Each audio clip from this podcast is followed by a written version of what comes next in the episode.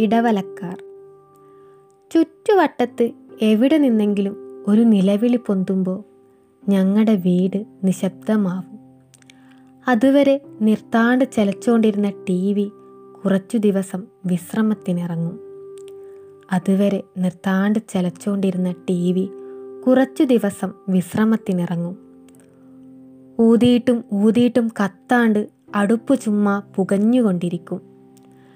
അരി വേവാണ്ടിരിക്കുമ്പോഴും പെണ്ണുങ്ങളുടെ നെഞ്ച് വേവുന്നത് ആണുങ്ങൾ മണത്തറിയും. അരി വേവാണ്ടിരിക്കുമ്പോഴും പെണ്ണുങ്ങളുടെ നെഞ്ച് വേവുന്നത് ആണുങ്ങൾ മണത്തറിയും.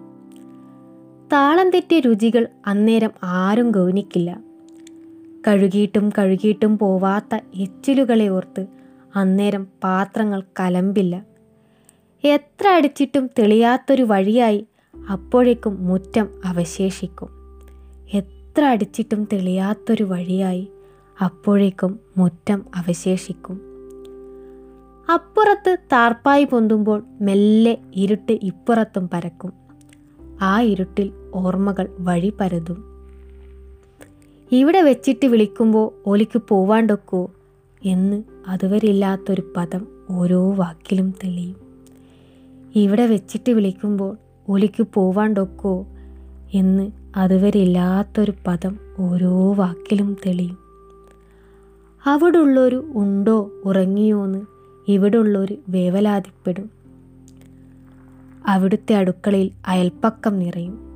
അവിടെ വരുന്നവരെ അവർ സ്വീകരിച്ചിരുത്തി കൂട്ടിരിക്കും അവസാനം കണ്ട നാളുവരെ ഓർത്തെടുത്ത് ഓന്റെ ഓളെ വിധിയെന്ന് നെടുവേർപ്പിട്ട് പോയവർ തങ്ങളേതു കൂടിയായി വേദനകൾ പകുത്തെടുക്കുന്ന ഞങ്ങൾ അങ്ങനെ ഇടവലക്കാരാകുന്നു.